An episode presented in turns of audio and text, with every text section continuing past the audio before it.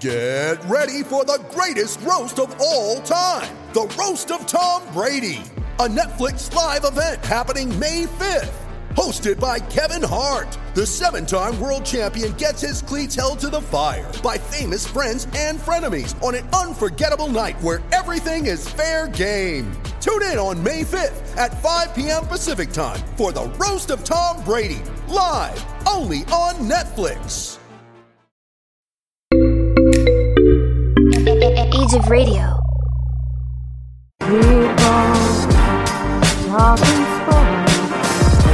Because it's Sports Talk with Cooper and Big Man.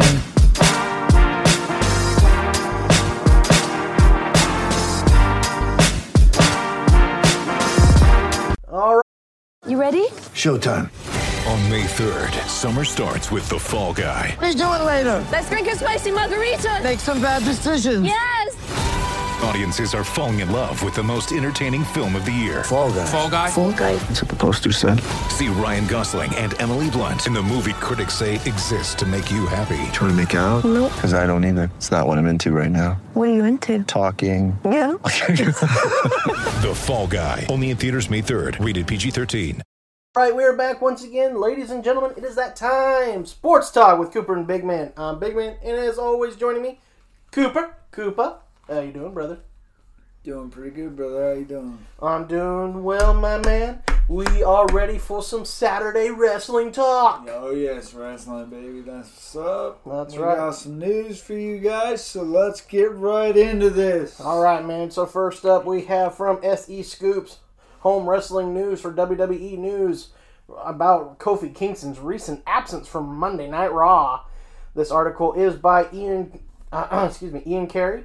This article was on January 18th, 2021. Kofi Kingston hasn't wrestled since January 4th, uh, the January 4th edition of WWE Raw.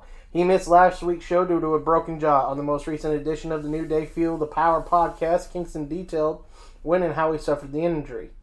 Uh, he- quote, I got kneed in the face by Cedric Alexander like three weeks ago and a couple of my teeth chipped. It was all fine, it was cool, and at the point of impact, it was just real sore. I thought, okay, it's a bruise or whatever, unquote. The next week, we actually had like a six man match, and everything was fine and a little pain, but not terrible. Oh, sorry, I was still quoting there. the day after New Day lost to the Raw Tag Team titles to the Hurt Business at TLC, Kingston tweeted out the following. Kofi Kingston jaw injury. Kingston would continue to say that his jaw just didn't feel right in the weeks and matches that followed. Then the next week, when we had our match right before we went out, it just kept feeling like it was just loose. Kofi continued. As soon as we get out to the ring, I'm moving around and now I'm feeling like it's kind of like coming out of place and just felt like it wasn't set in. And I feel like if the fans were there, I wouldn't have felt that. Uh, like throughout the whole entire match, anytime something would happen, I would get hit or whatever, I'll grab my jaw and I'm like the entire match thinking about it the whole time. Kingston also mentioned he's not sure if he would have noticed the injury had there been fans in the arena. I've been not necessarily injured, but I've been hurt in a match, and you feel the adrenaline of a crowd, and it makes you all will your way through it. It changes the whole dynamic of how we do and what we do and, and the approach. So, Cooper, your thoughts on Kingston being out this past uh, few weeks? A broken jaw, brother. Wow. Um, yeah, but he is he is totally right. I mean, the fans they bring a whole different aspect to the to the game there, and Mhm. you know maybe maybe this was good for him. Right. The fans not being there was actually, you know, it was kind of like kind of like that that trade deal with with uh, that NBA player. You know what I mean? Mhm. I mean, sometimes certain things happen Right. for your benefit. Type Yeah, exactly. So, uh, all the all the best go out to Kofi. Hopefully he uh, heals up well, and we'll be back soon because we know Xavier really needs. Yeah, Xavier. Xavier's been struggling. All right, so let's go ahead and uh, dive into Raw this past week. Let's do it. It is not often a WWE show ends with a fireball. Alexa Bliss made a lasting impact when she threw a fireball into the eyes of Randy Orton. Just one week, one week later, the goddess was set to speak on the January 18th edition of Monday Night Raw. Only the beginning of a major night for Bliss. She also returned to the ring in a huge non-title clash against Asuka. The Raw Women's Champion has been absolutely dominant, but she's never faced the new dangerous form of the goddess. The Hurt Business had tormented everyone on Raw as of late. One man constantly on the group's radar has been Riddle. This week, the original Bro teamed up with Lince Dorado and Grand Metalik to face Bobby Lashley, Cedric Alexander, and Shelton Benjamin. The Royal Rumble is less than two weeks away. Of course, now for us, it's actually just a little over a week away. And that means it is time for wrestlers to build lasting momentum. Only one man and one woman can get to WrestleMania 37 through the Rumble match. This January 18th episode did not promise much before the show, but three hours on, on the road to the Royal Rumble cannot be anything less than mem- uh, memorable. So first up, we have Randy Orton addressing his burn wounds at the hands of Alexa Bliss from the following from the previous week. After a video package celebrating the legacy of Martin Luther King Jr., Randy Orton spoke in a dark ring wearing a mask to protect his burned face. He explained that he was lucky only taking first degree burns to the face. He warned that his compassion was now gone. He blamed the Fiend for what happened, even though he was burned alive. He told Bray Wyatt that he would not stop him from winning the thir- his third men's Royal Rumble match, and he promised he would compete even masked. Your thoughts on Randy Orton? Oh man, the mask, man. It was just it was this whole segment was brutal, dude. Uh, I didn't really care for the mask. He could have came out with something a little bit cooler. Um, you know, I I understand he's trying to show that he has first degree burns. Mhm. Um, even that didn't look really like first degree burns, but that's just me. Um, I don't really care how, for how this whole segment went about because I didn't care for the fireball thing in the first place because it didn't look real. Right. It looked faked, and uh, so yeah, yeah, it is what it is with it. Yeah, it was uh, very unimpressive. And then, of course, his so-called wounds. When the clearly the fireball also glanced towards the side of his face, where he looking like his so-called burn is right in, directly in face, where when it actually wasn't. So Yeah, it was very poorly acted out in that sense. Um, but But I will give him credit. There was good makeup on his nose because that did look like a cool burn. oh yeah, it, it's you know it's it's wrestling, so It is. it is what it is. Our new favorite saying, it is what it is. Yep. All right, man, we're going to move on to Charlotte Flair versus Peyton Royce. All right, let's do it. Backstage, Charly Caruso asked Lacey Evans and Ric Flair about the relationship. The sassy Southern Belle was not interested in any gossip, however. Evans did not have enough time, though, to, uh, to get her front row tickets before Peyton Royce attacked Charlotte Flair from behind. Evans' partner dominated early on in the contest, blasting the Queen at every opportunity. Fully distracted, Charlotte struggled to even put together a comeback. An elbow smash set up a hanging neck breaker from the Queen, but Ric and Evans finally arrived. The sassy Southern Belle came out in a dramatic Flair robe, setting up Royce to blast the former women's champion with a big boot. However, neither woman went down easily. Royce hurt her left knee, and the Queen knew exactly what she needed to do. She set her up, uh, set up her finish signature finisher with a series of knee drops, and then locked in the figure eight, forcing a tap out. Afterward, Charlotte refused to relent, holding submission well past the bell. Cooper, your thoughts on Charlotte picking up some aggression on Peyton Royce? Uh, yeah, man, I think she's really angry about what's going on with uh, Lacey Evans and her dad, and and Evans coming out wearing the uh, the Ric Flair robe. Uh, Mhm.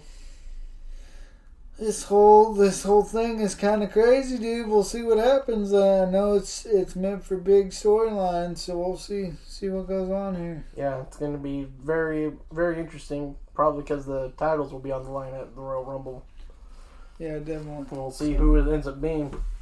Because uh, I heard, I also know that uh, the tag cha- champs also made an appearance on SmackDown, so it'll be interesting to see who ends up challenging them this week or this coming weekend. Yeah. Xavier Woods versus Mace uh, was the next match. WWE showed the interview uh, of Mustafa Ali recorded earlier in the day where he explained that he wanted to hurt Xavier Woods to break Kofi Kingston's spirit, the man who stole his opportunity two years ago. Ali talked trash to Woods before the match, and he got into a and he got a fist to the face for it. While Woods kept that fire, the group at ringside was too much of a distraction. Ali took a baseball slide into the table and lost his cool. He demanded Mace finish it, and Mace obliged, hitting a leg lariat and a spin out fireman's carry for the uh, carry slam for the win. The leader of the Retribution smiled at the fallen Woods and told him he would soon join Kofi Kingston out of action. Cooper, your thoughts on uh, Retribution and their leader Mustafa Ali taking their uh, attention to the New Day. Yeah, this this really sucks. I mean, it's kind of like, you know, they they had a plan for New Day, and right now with everything going on with Kofi, Mhm. they're just kind of throwing it into Right. throwing him into these matches against Retribution, which is not benefiting him or Retribution at all. It's just Right. filling a spot. It is basically. So uh, it it really sucks. I mean, these these guys in Retribution, I I know I've talked crap about them, but a lot of the guys in Retribution are pretty big. They're pretty stout. Um, so it would be cool to see them maybe move on from to a different kind of storyline or whatever. But this beating up on Xavier Woods just really is just not cool. Only if they're not taking out Ricochet all the damn time like they were. Yeah, well, then there's that. So. so technically, I mean, it is a little bit of a nice move on. All right, so uh, Asuka uh, came on to Alexa Bliss's playground. the video aired Sunday announcing the location of the next three WrestleManias uh, was replayed. Asuka was asked about what she expected from Alexa Bliss tonight, when the Empress of Tomorrow seemed uncertain and perhaps worried about the dark side of Bliss. The goddess introduced Alexa's playground to Asuka before making it clear that she would enter the Women's Royal Rumble match. Asuka tried to play nice with Bliss, but she only seemed to get the god on the goddess's nerves. After she invoked Bray Wyatt's name, the goddess scared the Raw Women's Champion into walking away in fear. Your thoughts on Alexa Bliss's playground and Asuka appearing? Oh man, this, this segment. I mean, it's it's. I understand what they're doing. You know, anybody that comes in contact with Bray Wyatt, they change. Mhm. So uh, it, it's different. It's and she does have that creep factor to her, which I kind of like. It's kind of kind of sexy. but uh, other than that, I mean, what can you really say about it? I mean, I don't think Asuka is truly really afraid of anything. So Yeah, this was kind of, it is what it is. yeah, it's a little weird to play off uh, Asuka having a fear like that Yeah, when she's but I on. mean, she she did play the part really well. It's just I'm Yeah. just like, eh, I don't know. Was it, uh, my concern was: is it really more fear or just concern of the st- mental stability of Bliss as she walked off? Or that, yeah. So, all right, man, we're gonna move on to Shayna Baszler versus Mandy Rose with Nia Jackson and Dana Brooke uh, uh, in each corner. Let's do it. Jeff Jarrett predicted Goldberg would defeat Drew McIntyre at the Royal Rumble.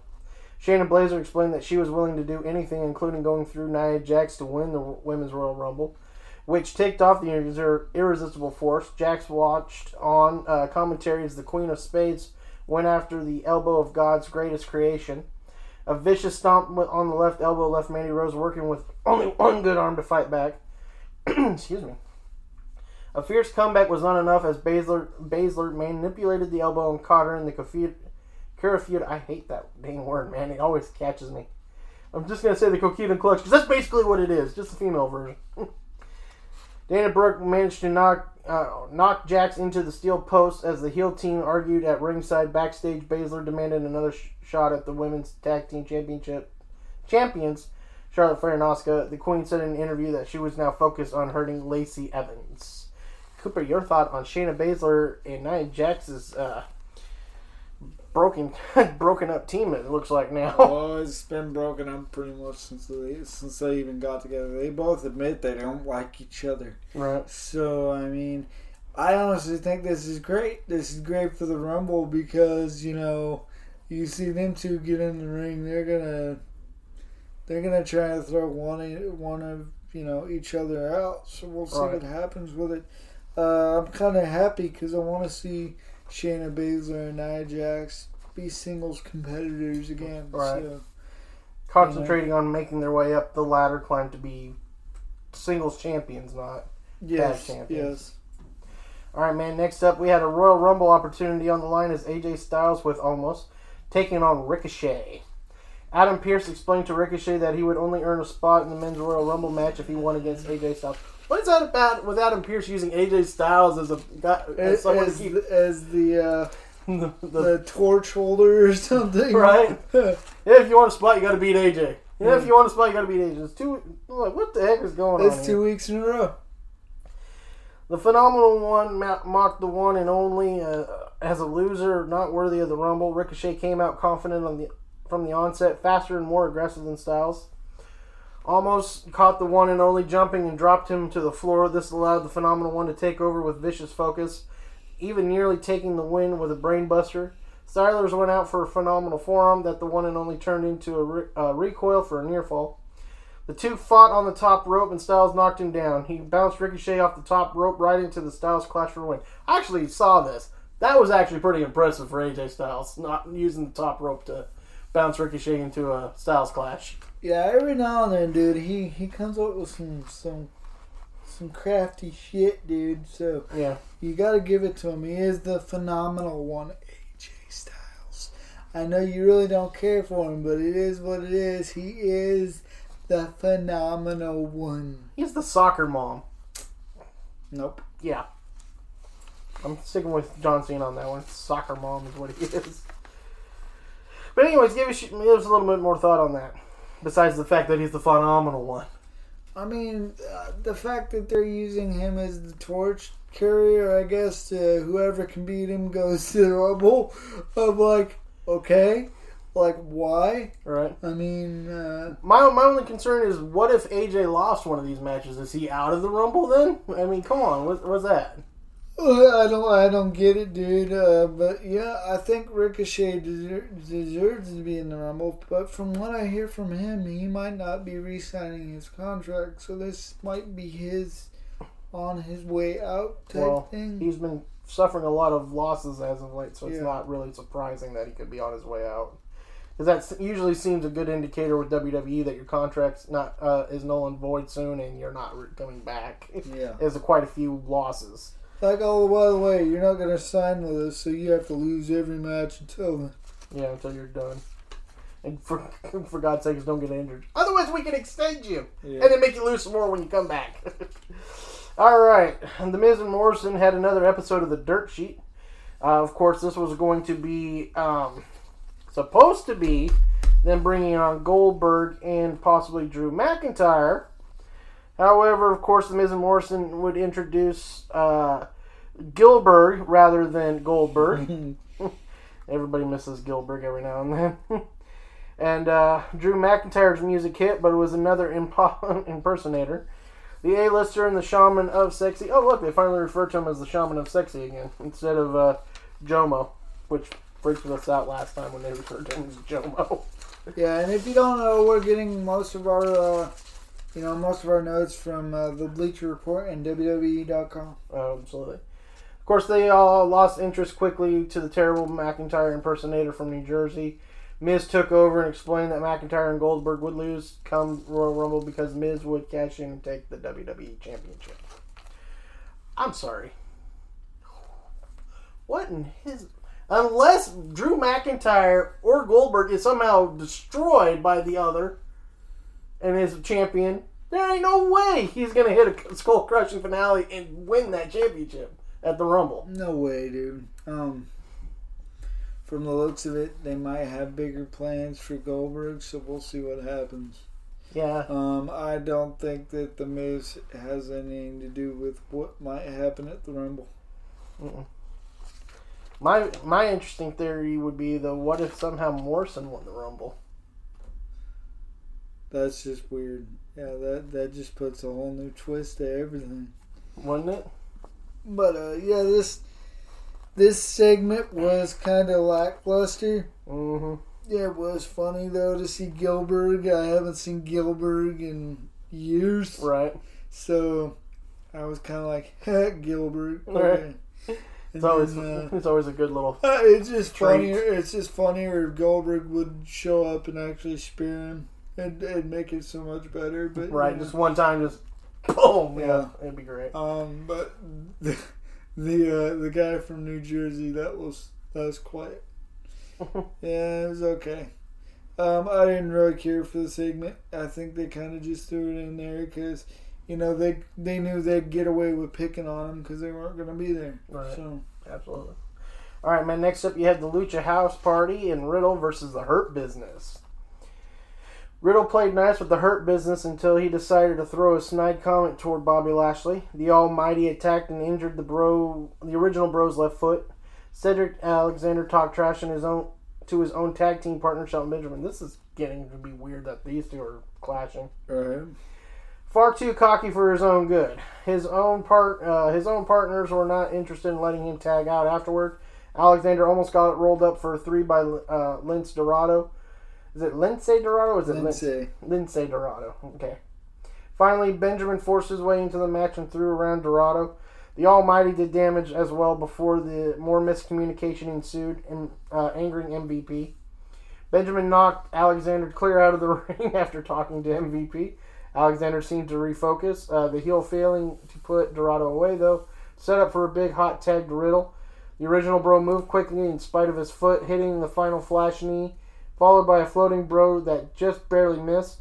Grand Metalik took the tag and went down to uh, Brainbuster, followed by a spear and the Hurt Lock. Afterward, the original bro caught the Almighty with a kick before bailing. Your thoughts? Yeah, man. Uh, this match was back and forth all the way. Uh, but the, I mean, the biggest story here is what's going on between the Hurt Business, dude. Mm-hmm. It's like, dude, total meltdown Right? In the middle of a match. Yeah. Like, what is going on with these guys? It's just another one. Too many egos, dude. Too many egos. yeah, it's, it's basically trying to put together this all-star team of egos, and And, and poor Riddle has to be pretty much in the middle of all of it. He's getting picked on left and right. So right. But I mean, he is the one that is a former MMA fighter, just like uh, the Almighty is, and wants to prove his. Oh yeah, and I, I hope he does get his his one on one with uh, the Almighty at the Royal Rumble, and we'll see what happens. Right. All right, man. Next up, we had Jeff Hardy taking on Jaxson Ryker with Elias in tow. Drew McIntyre spoke from his home gym, calling the Miz and Morrison clowns. Not surprising. Yeah, He gave respect to Goldberg, but was confident he would give everything to remain WWE champion. The Scottish psychopath promised he would return next week to Raw. In the locker room, though, Elias told Jaxson Ryker to listen clearly and not mess up like last week. While Ryker had the charismatic Enigma struggling for a time, Hardy hit the twist of fate and then set up for a swanton bomb. The living truth knocked Hardy off the top rope to cause a disqualification. Afterward, Ryker and Elias argued about another miscommunication, and Ryker took out the charismatic Enigma in anger. Cooper, your thoughts on this weird rivalry? Yeah. Uh, Ryker's a badass dude, and I think that Jeff Hardy just got caught in the crossfire of whatever's going on between him and Elias. Mm-hmm. Um, and I think kind of Jeff Hardy lit the fire with that one. So uh, eventually they're not going to be together. Because, I mean, I think Elias is a good singles committer, and so is Ryker. I think that if they were going to put them together, they should have put them as a tag team and not as whatever weird tangent this is. It's just, Basically, a superstar with a valet or whatever. And, yeah. yeah. Ugh, sometimes it's it's not really good when you had a big guy teaming up with a big guy. It works better when you got the little guy who has a big guy. You know what I mean?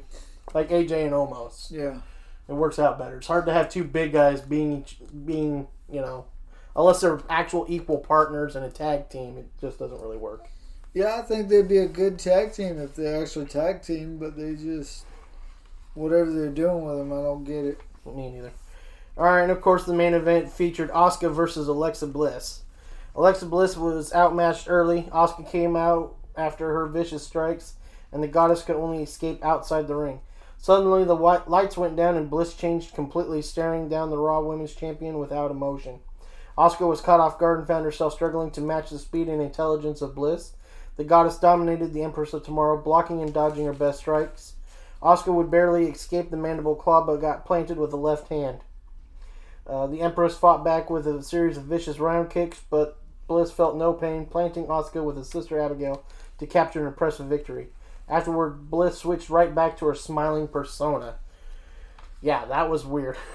Yeah, the way she walked around that ring and just like didn't show any emotion, dude. I was like, she's I mean she's got it, dude. She's she's doing something here. I like it. Um, but I just ah this whole thing with Bray Wyatt it just drives me crazy. Yeah. Because I wish they would have done something like this sooner in his career with him. Yeah, yeah. Because he just it's just hard to believe now. it is. All right, man. So let's go ahead and switch gears and talk about some AEW from Wednesday night Dynamite. Let's do it. So this goes credit still goes to uh, AEW and also the Bleacher Report. Uh, as with every week, All Elite Wrestling announced a stacked lineup for Wednesday's Dynamite, but this week's show was a little bit different because AEW held a birthday party for Brodie Lee Jr. The way AEW has continued to to show support to Jon Huber's family has been amazing, and to see the company continue this uh, to feature his son so prominently is actually heartwarming. This week uh, also featured Cody Rhodes taking on Pretty Peter Avalon in a match. In the match, the American Nightmare claim would take him less than a minute to win. The Inner Circle took its first step toward exploding this week with a three-way tag team match to determine which duo would be the official tag team of the group. Santana and Ortiz teamed up to take on the pairing of Jericho and MJF, while Sammy Guevara tagged with Jake Hager. Big Money Matt Hardy tried to earn a winning paycheck with Private Party when he took when they took on Top Flight and Matt Sydal. In the women's division, Penelope Ford battled legit Leyla Hirsch. So, are you ready, my brother? Let's do this, brother. All right. So, happy birthday, Brodie Lee Jr. and Dark Order versus TH2 and Chaos Project. Brodie uh, Brodie Jr. came out on the shoulders of number 10 to celebrate his birthday on the stage with the entire Dark Order organization. His mom and brother could have could be seen cheering in the crowd. John Silver hyped up the possibility of Adam Page joining the Dark Order before he led the rendition of Happy Birthday uh, for of the Happy Birthday song for Negative One. Luther and uh, Serpenti- Serpentico yeah, came out to the vo- to voice their displeasure. Of course they did. TH2 joined them and fought the Dark Order until Hangman came out and hit a huge dive onto the, onto everyone. Silver and Hangman, Colt Cabana, and Alex Reynolds got into the ring to battle TH2 and Chaos Project in the first match of the night. What followed was a series of tags at regular intervals, double team moves, and uh, the occasional save by a teammate. Cabana ended up putting Luther's face into a cake while that's always fun. While Silver and Reynolds scored the win over Serpentico. Brodie Jr. hit Serpentico with a kendo stick and then called everyone idiots when he told them his birthday was three days ago. Silver asked Page if he was ready to join the Dark Order, but Page said he couldn't. He said his last group didn't work out, but he has had fun hanging out with them. Page grabbed a bottle of booze from Stu Grayson and walked to the back. Cooper, your thoughts on the opening tag team? Look, we're back to opening with a tag match. An opening tag match for AEW. We love this. surprise, Um, surprise. I think it's awesome what they what they did for uh, Brodie Jr. Um, and, and just letting the kid go out there and have some fun. You know what I mean? Uh, let, you know, and being there for him and his family in this hard time. I mean, it it probably means a lot to the kid. Uh, the match itself was a very good match. You know, back and forth a lot of the way, and Mhm. you know, it was good. Yeah, it So was. yeah. All right, man. So uh, next up, we had uh, Cody versus the pretty Peter Avalon. I don't know why they call him pretty, but you know, we're gonna we'll just go with what they say. Don Yeah. Callis did have a conversation with the Young Bucks in Kenny Omega's house and told them they're holding Omega back. It ended with what appeared to be an attack by the Bucks. Back in the arena, though, Peter, pretty Peter Avalon made his way to the ring to battle Cody. The announcers made sure to mention that Avalon has been on a winning streak on AEW Dark. Avalon ran right into Cody's arms and went down with to the crossroads. Before Cody could make the cover, Jade Cargill came out and stood on the stage. Avalon hit a low blow while the ref had his back turned and started working over Cody's knee. The American Nightmare turned the tables uh, in the corner, but Avalon was able to hit a big sur- uh, superplex. They fought outside the ring for a bit before Pretty Peter hit a vertical suplex for a quick one count. After a commercial break, Avalon missed a moonsault. Uh, the, they also missed a leapfrog but recovered quickly. I don't know why it said they. I guess I didn't read that part. And Avalon hit a suicide dive. Cody hit a cutter out of nowhere to start his comeback. Avalon ended up tapping out to a figure four, but only because Cody was going to slap him in the face. Yes. Yes, only because he's gonna slap him in the face and he didn't want to hurt his pretty boy image. Should have just slapped him anyways. I know, right? So yeah. Tap or I'm gonna slap you. Okay. What So is that? th- this match was just like, what, what, what is this? What, what's going on here? Uh, you know, I'm, I'm glad Cody got the win, but it was just, is like, what the freak? I know, right? Oh, mercy. All right, next up we had Jon Moxley versus Nick Komor- Comoroto. Kamarodo, All right, Nick. I'm just going to call him Nick. right now. Comoroto, I I- Nick. We'll just do Nick. Nick got a chance to perform on a national stage this week, but he had the inevitable task of taking on a fresh and angry Jon Moxley. The Nightmare Factory student had a significant size and power advantage, but an early headbutt gave Mox the upper hand. Nick hit a body slam as QT Marshall and Dustin Rhodes watched from the crowd. The big man hit a few power moves, uh, but couldn't score the pin. He lined up to hit Moxley in the corner, but the former AEW champion avoided the hit and uncorked some stiff kicks to the chest. Mox hit a German suplex and applied the sleeper hold. To, uh, applied a sleeper hold to get the win. If I say it correctly, he gave a promo, promo directed at Omega and said it would be a sweet. It would be sweet when he regains the AEW title. Your thoughts? Uh, it's good to see him back in action, that's for sure. Um, and the, this new guy, he's he's pretty big, dude. So, you know, he may be new, but you know what? He he took a beating too while he was at it. So, it was good to see uh, old Mox get the win, and uh, hopefully we'll see him back in the uh, like you said, back in the title hunt. Omega, Omega deserves to get his ass kicked for what they did to him. So, Mm-hmm. And uh, actually, it was good to see Mox back in action. Period. Other than right? just attacking Omega. I mean, that was great the week prior, but right. it was just nice to see um, Moxley actually back in the ring fighting. So it's always good when we see Jon Moxley. Though I do miss his uh, awesome uh, hardcore matches because those are more fun. Oh yes. He gets more cynical. sadistic. Fantastic. All right, next up we have Private Party and Matt Hardy taking on Top Flight and Matt Sydal. Marq Quen, Isaiah Kennedy, and Hardy were out to take on Sydal, Darius, and Dante Martin. Dante and Quen started for their teams and shook hands to show some sportsmanship. Sydal tagged in and hit a and hit a kick after a triple leapfrog. Sydal had to remind one of his partners that he was the legal man when they went for a pin. Quen and Kassidy turned things around when the uh, show went to break. We returned to see Kassidy holding Sydal down in a headlock. Hardy got it, got the tag and went on a rampage against all three opponents. Kassidy used a chair while Hardy distracted the ref. Quen took advantage and hit a shooting star press for the win. Cooper, your thoughts? Ah, I don't know what they're doing with with Matt Hardy, making him their their uh, manager, and now he's money Matt Hardy. I don't really care for this. Um, and why you got to go for get a win, you know, like that, like the the ah the illegal way of doing things. Was, to me, it's just I don't like it. I don't care for it. All right, it's it's crazy.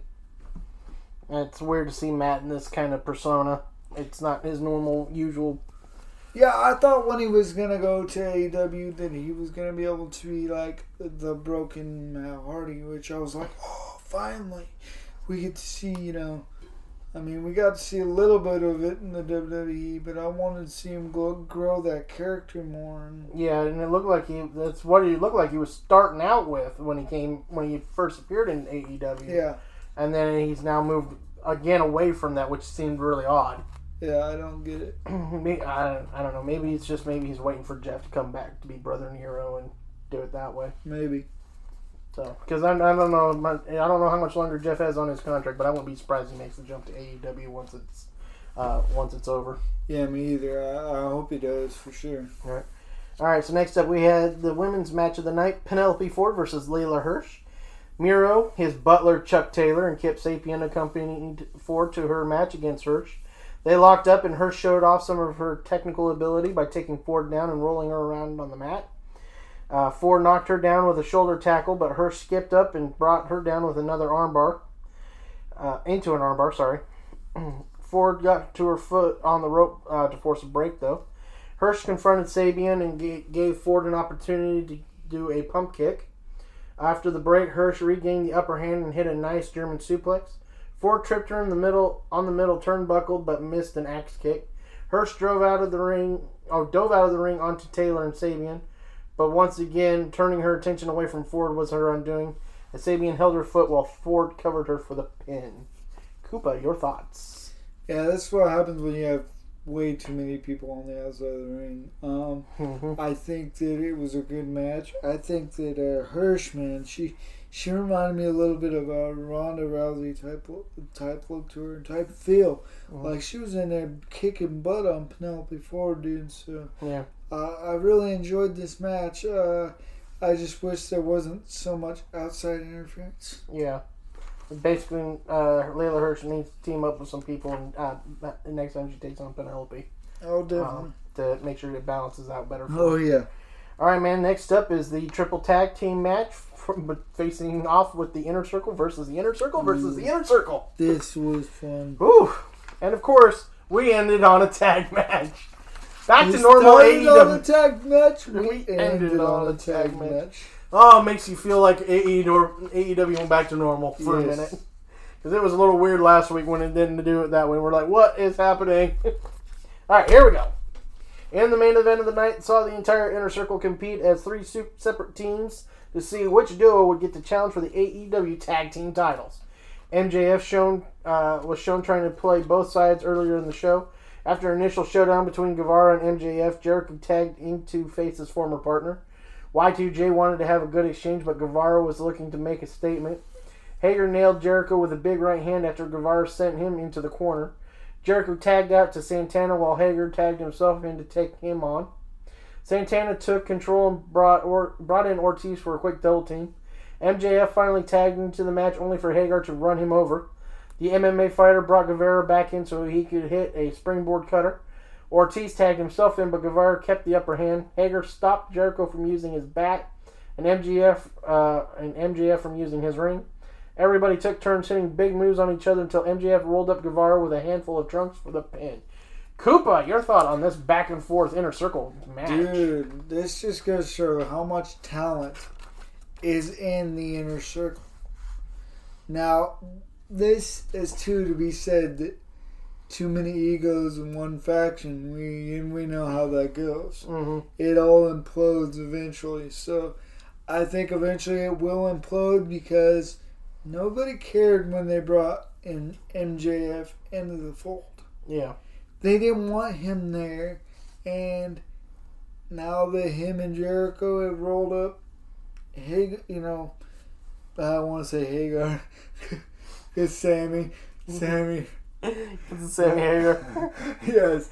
By the way, Sammy Hagar actually took a a liking to this tag team, and he said it was his new favorite tag team, and he actually made an appearance uh, on AEW in a little a little uh, video clip about it. It was pretty cool. Yeah. But uh, the fact that you know they rolled up Sammy Guevara, Mhm. I mean, it's just it's the inner circle's gonna implode At some point, yeah. at some point, and this just goes to show it because I don't think MJF and Chris Jericho would be good tag team champions. Right. All right, man. So let's go ahead and move on to Friday Night SmackDown. Let's do it. Good way to end the podcast, as usual, because that's basically how we end the podcast when we talk wrestling talk. Right. it's Friday Night SmackDown because it happens last. All right. First up, we had Asuka and Charlotte taking on the Riot Squad in a non-title match. The WWE Women's Tag Champions rolled into the Blue Brand looking for a battle, and the Riot Squad were happy to oblige. Billie Kay did her best to try and prove her worth in the Riot Squad's corner. She provided an unintentional assist to set up Liv Morgan for a shattering kick to Charlotte Flair. When Billy attempted to make an impact once more, she unintentionally diverted the ref away as Ruby Riot had Asuka rolled up for a pin. The mistake proved costly as the Queen tagged in and landed a natural selection on Riot to secure the victory. Whew. Cooper, your thoughts on Asuka and Charlotte beating the Riot Squad? Uh, I say Billie Kay needs to go the hell away. I, I don't care for her. I never have. I don't really. I think she's just annoying. She is. She was Yeah. better off being part of the Iconics with Peyton Royce, and it's And even That was really stupid for them to even that was really annoying. It was, but it worked. it worked, but it was annoying. I didn't care for it. I understand, but it worked. That was the whole point. It worked. yeah. So, um, But obviously, Peyton keeps but, but proving yeah, that I she's mean, better. And Charlotte coming in and, and, and getting the win on the blue brand. Mm-hmm. So there you go, bro. Yeah, not surprising. Since they they are the only tag team uh, in the women's division, of course, the tag champs can appear on uh, multiple brands. Actually, I wouldn't be surprised if they showed up at NXT at some point, just because that's what they can do, honestly. So They do what they want. Yeah, because that's basically what you get to do when you're the only champion for your division. So that's what happens. Yep. All right, next up we had Cesaro taking on Dolph Ziggler. Cesaro began the night stating his case as to why he's the ultimate Royal Rumble competitor and ended with a strong closing argument. The match began in a frantic pace until the Swiss Cyborg slowed the pace with an impressive swing of the show off. I love it when he goes swinging, Oh, yes. especially when it's to someone I don't care for. I love when he goes, "Yeah, I'm gonna roll around." The crowd, when it's a live crowd, it's like, "Yes, do it!" I love it when he does it twice. Right? He stops it and then he goes, "You want me to do it again?" The crowd's like, "Yes, do it again." it's fun. And really, dude, like for me, I, that, that move would scare the hell out of me. like I don't care, dude. I don't like being spun around in circles. Period. Right. So I think I would be like screaming like a little girl. Like, ah, don't let go, don't let go. All right, a zigzag nearly gave Ziggler the victory, but Cesaro was able to kick out, and a neutralizer gave him back-to-back wins over the former world champion on the blue brand. Cooper, your thoughts on Cesaro defeating Ziggler? Dude, Cesaro's on a roll, and uh, I hope he really, I hope he does good in the uh, the Rumble. Um, it's nice to see him back in action after dealing with all the injuries and such that he was dealing with. He took some time off. Now he's back, and uh, he's the Swiss Superman again. How you doing? All right, or the Swiss cyborg, One of the Or that, whatever. or uh, it should be um, the next James Bond. Just saying. Just saying. I mean, the guy, the guy would be a pretty cool. I mean, he did that intro for a while before him and uh, uh, Yeah. Sheamus and teamed I thought up. that was a cool intro too. How he basically, I'm like, dude. I mean, give let let him try. If he can act, let's give it a shot. Maybe we'll see what happens. I mean, Daniel Craig can't play James Bond forever, so let's give you know Cesaro a chance. Exactly. And he already admits, he, and he, we already kind of know he actually can speak multiple languages, so it actually give another element to James Bond that Right. legit too, because he can actually speak so many different languages. All right, enough of us gushing over Cesaro being James Bond. Let's move on to Sasha Banks taking on Reginald. Reginald tried to start off the, off on the right foot by presenting Sasha Banks with a rose, but the boss was more focused on being a thorn in Carmella's grand plan. Despite the amazing ar- uh, Arab acrobatics by the Som- sommelier, the SmackDown Women's Champion capitalized once she got her hands on Reginald and forced a tap out with a bank statement. Koopa, your thought on this intergender match? You tapped out to a girl, bro. That's all I have to say. You tapped out to a girl, bro. I don't care. Um, Sasha's small. You tapped out to a girl. that too. I mean, I, I would, but I mean, I mean, I would too. I'd I- tap out to her. I mean, I'd let her touch me first. I wouldn't even try to Whoa, escape her. whoa, okay. I'm just saying, I wouldn't. I wouldn't even hold- try to escape. Hold on, big man. Wouldn't even try to escape it. Just But anyway, anyways, back to the match at hand. Uh, yeah, it was. Uh, I don't know. I don't, didn't really care for it. I thought it was kind of stupid. yeah, But it is what it is. yeah. As always, it is. It what is what it is. All right. Next up, we had uh, Big E taking on Apollo Crews for the Intercontinental Championship. Apollo Crews was uh, set out to reverse his fortunes in the Intercontinental Championship rematch against Big E. The challenger showed off his elite athleticism early, but the powerhouse of positivity appeared ready to match him punch for punch. As both competitors battled in the ring, a disgruntled Sami Zayn crashed the match with a pair of Helluva kicks to his uh, two rivals, which ended the match in a no contest. Koopa, your thoughts? Sami Zayn, go the hell away. No one cares. Like, come back with a different freaking attitude, dude. You're a dick. Or go help Pumbaa. He needs another Timon again, and you're the best one he's got. So I don't know, man. It is what it is. Again. It is what it. No, wow. seriously, dude. I really don't care for Sami Zayn. And messing up a good match like this, it was a good match. Why'd you have to? Because we're gonna make it a triple threat match at the Royal Rumble. Why? GP, bro. GP. General purposes. Yeah, well, you know what he's gonna do? He's gonna do what he always does and sneaks the win. Yeah, probably. Then he's gonna act like he's the world's greatest intercontinental champion and no one loves him. And They all do that. All all the heels that win the championship all do that. Sami Zayn is whiny, he's ugly, and he reminds me of somebody I just want to punch in the face. Okay, the we're not gonna get into personal business on the Anyways, podcast. let's let's let's get back to doing what we're doing. Exactly. Anyways, next up we Yeah. have Bianca Belair taking on Bayley in the Ultimate Athlete Obstacle Course Challenge. Bayley led da- laid down the challenge for Bianca Belair, and the EST of WWE was up for the task. After Bayley opened the competition, the role model made some adjustments to the course for Belair's turn. The world class, athlete breezed through the course and dunked on the former SmackDown champion uh, to finish the competition. Bayley was blindsided by Belair during her celebration as the irate superstar left to think of a new plan to humble the newcomer. Cooper, your thoughts? What can we say? She's athletic, bro, and uh, I think uh, Bayley might have bit off a little more than she could chew. That was funny. I actually watched a TikTok from WWE that showed uh, Bianca Belair because her her ponytail is so freaking long she can jump rope with it, Oh man. and she was doing it. And I'm just sitting there going, "Okay, that's impressive, but why?" But why? Yeah. I mean, I'll give you credit. That's impressive. It's just like, but what's the point? right. You're, are you showing off your Did, athleticism? did you just or- get bored one day and decide I'm gonna try and jump jump rope with my hair? with my hair because she's obviously probably had to be growing it since birth and hasn't cut it like ever. Ever. So Or those are some pretty good extensions. really good extensions, jump roping. All right, man. Next up, we had uh, King Corbin taking on Dominic Mysterio. After costing his father a victory last week, Dominic was out for payback against King Corbin. The step up in weight class proved to be a tall task for the blue brand uh, neophyte. I need to know what that is, obviously.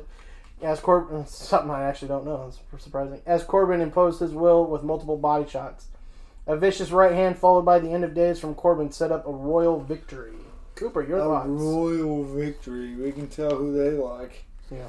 Uh, yeah, I, I understand Dominic wanting to come back and, and, and fight, you know, for honor and, and uh, get some payback. hmm But, you know, it is a tall order. King Corbin is kind of a, a bully. And uh, it is what it is. I, I want to say kind of a dick, but, you know, it is what it is. Um, yeah, so hopefully we'll see what happens with the Rumble with this this whole debacle because between him and, and Rey Mysterio and and all that, um, I, I like the fact that Dominic is out there, you know, and trying to do. How much I put this? I like that he's out there trying to be a WWE superstar. Mhm. I would like it more if maybe he did it without his dad. Yeah. So we'll see what happens. Yeah, we'll see. Um, unfortunately, I don't like this. All of a sudden, King, King Corbin's now on a winning streak. Yeah, that too. What is up with that? Yeah. Why? Why are we pushing him again? Don't know, bro. I really don't care for it. Um, All, all I hope for is King Corbin ends up entering one or two in the Royal Rumble and gets eliminated quickly. Because if he freaking gets close to the end, I'm going to be freaking a nervous wreck all next Sunday night. Luckily, it's next. And you know. I kind of figured out why they did the Royal Rumble on the 31st because the AFC and NFC Championship games are tomorrow. They didn't want to lose ratings. well, then you, there you go. Yeah, I'm like because they had that big break on the 31st between from football, so that kind of makes sense. Oh yeah. All right, next up, Roman Reigns brawls with Adam Pearce and Kevin Owens. The WWE universe was in, expecting the unlikely throwdown between Adam Pearce and Paul Heyman, but as it stated last week, cards are subject to change. An injury, quote unquote, to Heyman ushered in the head of the table, who took delight in attacking Pearce. As Reigns lined the WWE official up for a brutal toss from the uh, Thunderdome perch, Kevin Owens emerged to throw haymakers on the Universal Champion. KO hit multiple stunners on Reigns and ended up or ended the night by smashing the big dog through an announce table with a pop-up power bomb. Yeah, Cooper, on brother. your thoughts on how SmackDown ended? Oh man, that was crazy, dude. I, you know, uh, I'm excited for this match against him and uh, him and Reigns, dude. I'm kind of glad that they've kind of switched gears with it. Um, it is always kind of fun to see, you know, an official get their ass kicked, anyways. But you Right. know, because I never really cared for Adam Pearce. I think it's just like, oh, we're gonna throw you in here, and this is who you're gonna be, type thing, and and uh, they're pretty much feeding him to the dog, the big dog.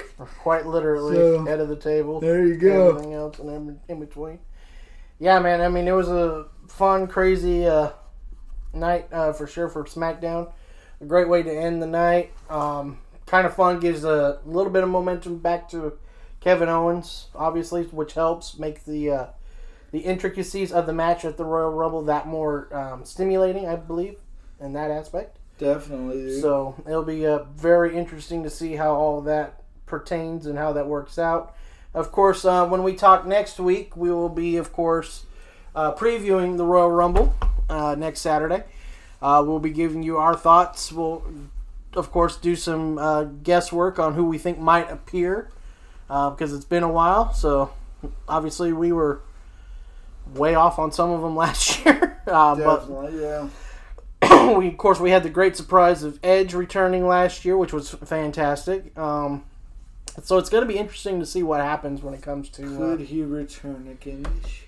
uh, another one. I was a little disappointed though. Um, what was a Uh, Wrestling Illustrated didn't name him comeback of the year. They named MVP comeback of the year. I'm like, okay, I, Really, MVP's only wrestled maybe a couple of matches since coming back, and you know, whatever. I mean, I guess maybe because he's been on TV more because he's not wrestling, Yeah, and Edge has been dealing with some little bit of injury since coming back. yeah. So, So I guess we'll we'll just see. But of course, yeah, we could see him back in January. We could see we could see lots of things. Maybe we can see the return of Ronda Rousey, possibly.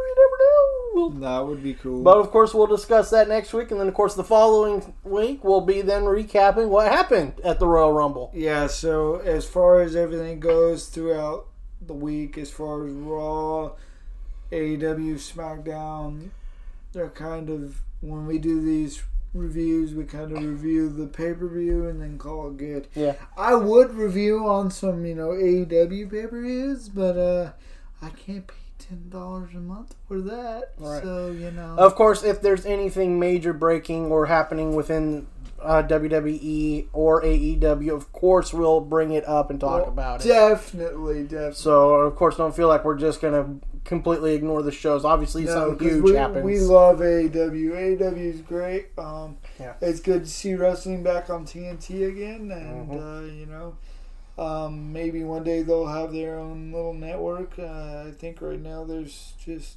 they've, they've got to they've got to get some more content before they can do that. and it So- seems like they're more concentrated on doing the video game right now. Yeah, and I can't wait for that, dude. Because uh, this year's WWE game was lackluster. I didn't care. Well, I mean, this past year's because they didn't do one this Yeah. year because they were trying to improve it for next year. Yeah, well, I hope so because, uh, yeah, this game they came out with looks like little cartoons.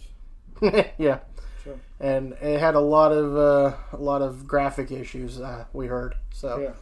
well, of course you know because you played it. Um, all right, man. So of course tomorrow uh, we're back with ball night. It's basketball talk. Though we do have a couple uh, baseball in-house stuff to talk about. Uh, so we'll throw in a little bit of baseball for ball night. But it's mostly going to be basketball, recapping the week and uh, talking about some things that have been going on in the NBA thus- thus far. Oh yes, it's gonna be very very cool. And of course, uh, don't forget to tune in Tuesday because we'll be recapping the conference championship games. Because it's going to be fun on a bun. Yes, I can't wait for that, dude. It's gonna be nice. That's right. And uh, also, a little heads up at some point, we'll be throwing out some NASCAR talk. That's right, baby. Oh yes, we're gonna be speaking about that NASCAR, baby. That's right. And they don't just make left turns anymore, they do some right turns. It's called road courses. just playing with you guys. All right. That does it for me, brother. You got anything else to add? I well, yeah, we uh we actually got a a uh, an offer. And speaking of NASCAR, we got an offer from from uh, Wendy Jones to actually promote our podcast Mhm. throughout some NASCAR weekends. That's right. They'll be coming up down in Daytona. Uh, those will actually start beginning. I believe it's next week is when uh, a lot of the um, pre-events for Daytona 500 actually uh, commence. It's starting next week. So, well, of course, that's why I actually mentioned we'll be talking about some NASCAR because obviously she's doing us a favor, so we also have to do her the favor. And then, of course, we'll just go ahead and add NASCAR to the schedule. We'll figure out exactly when we're going to do that. Uh, football season's winding down. We might let it take over football spot, unless, of course, something interesting. Yeah, that that would be really good. I mean, because then we could just kind of keep the schedule. the same way. So, So but we'll we'll work out the kinks, and of course, we'll let you know if it ends up changing. Because as they say, the card is always subject to change. oh yes, as they say in the wrestling biz or boxing biz or any biz that has a card feature. All right, man, that does it for all of us here at Sports Talk with Cooper and Big Man.